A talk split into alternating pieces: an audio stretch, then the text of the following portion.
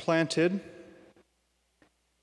put, dug, built, leased, went. I'm no grammatical expert, but I know those are all verbs, action words. Planted, put, dug, built, leased, went. And Jesus begins the parable with basically one sentence using six verbs in a row. My high school English teacher would say that's a run on sentence. But of course, Jesus doesn't commit grammatical errors, does he? I do, but not him. Six verbs to begin this parable, action words. Speaking of parts of speech, a couple days ago I visited our first grade classroom over at St. Mary's Grade School, and I walked in and they were learning about nouns a person, place, or thing. And then they were doing adverbs. And I was so impressed with our first graders because I don't think I learned what a part of speech is a noun, a verb, or an adverb until I was in middle school. And Father Wolf, he still don't know. Sorry. I heard he got me two weeks ago. Maybe. I'm getting him back. Everyone, the parable that we just heard, we're familiar with.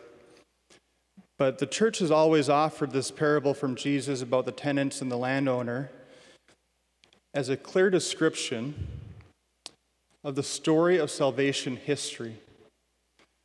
Now, it's not easy to catch, but when I say the story of salvation history, what do I mean? I mean the basic story of God doing what? Saving us.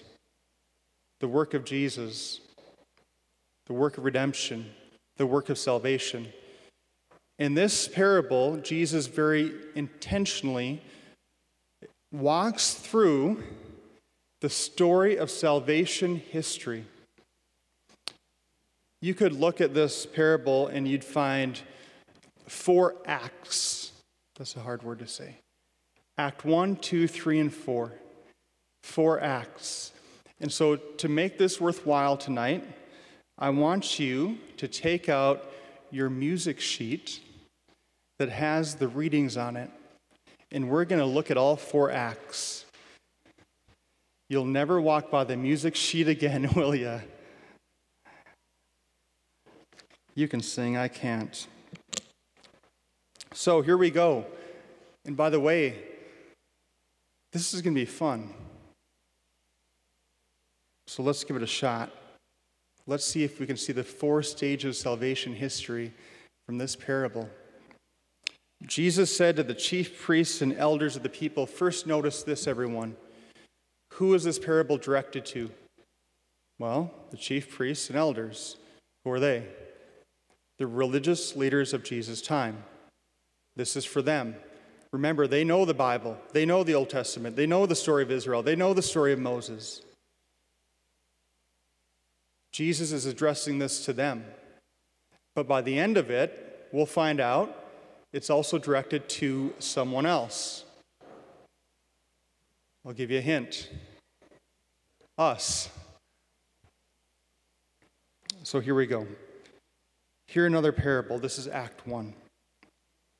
There was a landowner who planted a vineyard, put a hedge around it, dug a winepress in it, and built a tower. Then he leased it to the tenants and went on a journey. Act 1 just ended. What is this? It's a story of creation. God actively willing the world to exist. And not just the world in terms of the creation and the universe and galaxies and trees and rocks, but all creation, including us, his people. Act 1, God creates. Act 2, then he leased it to tenants and went on a journey. When vintage time drew near, he sent his servants to the tenants to obtain his produce, but the tenants seized the servants, and one they beat, another they killed and a third they stoned. Again, he sent other servants, more numerous than the first ones, but they treated them in the same way. What's Acts 2? It's the prophets. People like Moses and Elijah and Jeremiah and Ezekiel and Daniel and Isaiah and Amos and Hezekiah and Micah. What were the prophets doing? Calling the people of Israel back to God and being faithful. How were they treated? Well, they were stoned, mocked, rejected, ridiculed. Act 2, the prophets. I told you this be fun. Act 3. Finally, he sent his son to them, thinking they will respect my son. But when the tenants saw the son, they said to one another, This is the heir, come, let us kill him and acquire his inheritance. They seized him, threw him out of the vineyard, and killed him. Acts 3 should be pretty clear. Who is it? Jesus. They had rejected the prophet, so God said, Enough. I will come to you. And he leaps into human history, takes on human flesh, teaches, suffers, dies, and raises. Act 3 is a story of Jesus. Act 4. What will the owner of the vineyard do to those tenants when he comes? Everyone, Act 4 has no ending. Do you know why? It's still happening.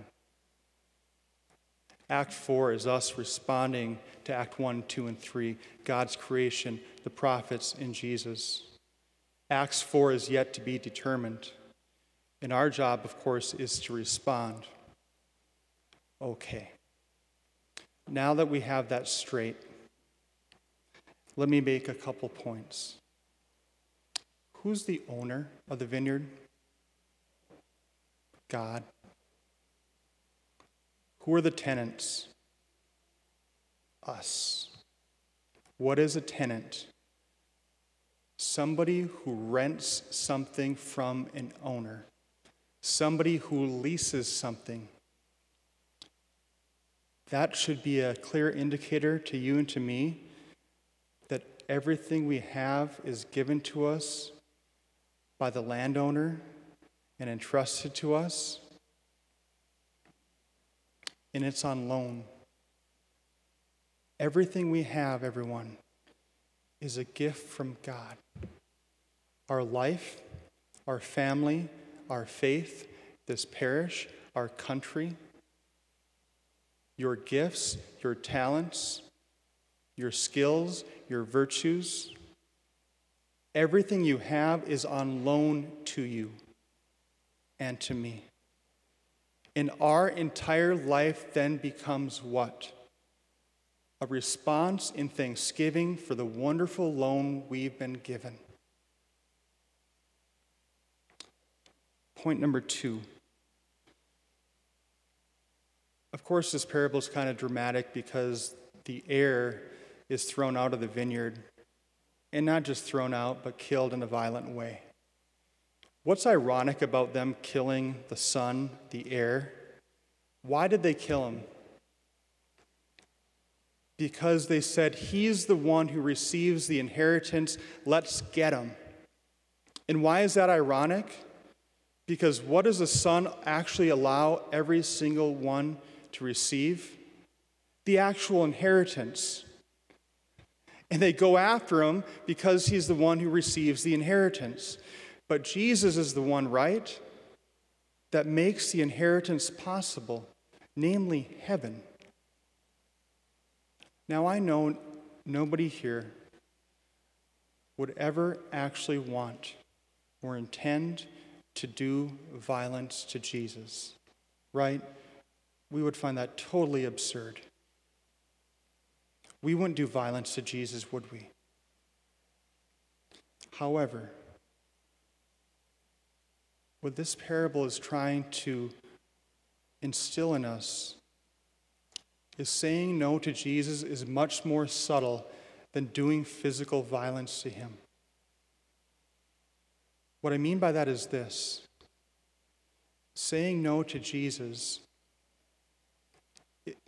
is kind of like slowly making him more and more irrelevant in our lives, making the faith less and less relevant. Does that sound maybe a little familiar? This doesn't really matter. This faith stuff, God stuff, Jesus stuff, church stuff. and we slowly, slowly, slowly say no, no, no. And it becomes less and less relevant. Everyone, God is good. God is pure goodness and pure love. And I know on weeks and months and years like this, we all step back and say, okay, God, where are you? I'm waiting. Wrong attitude. God has worked abundantly to make his vineyard luscious and fertile.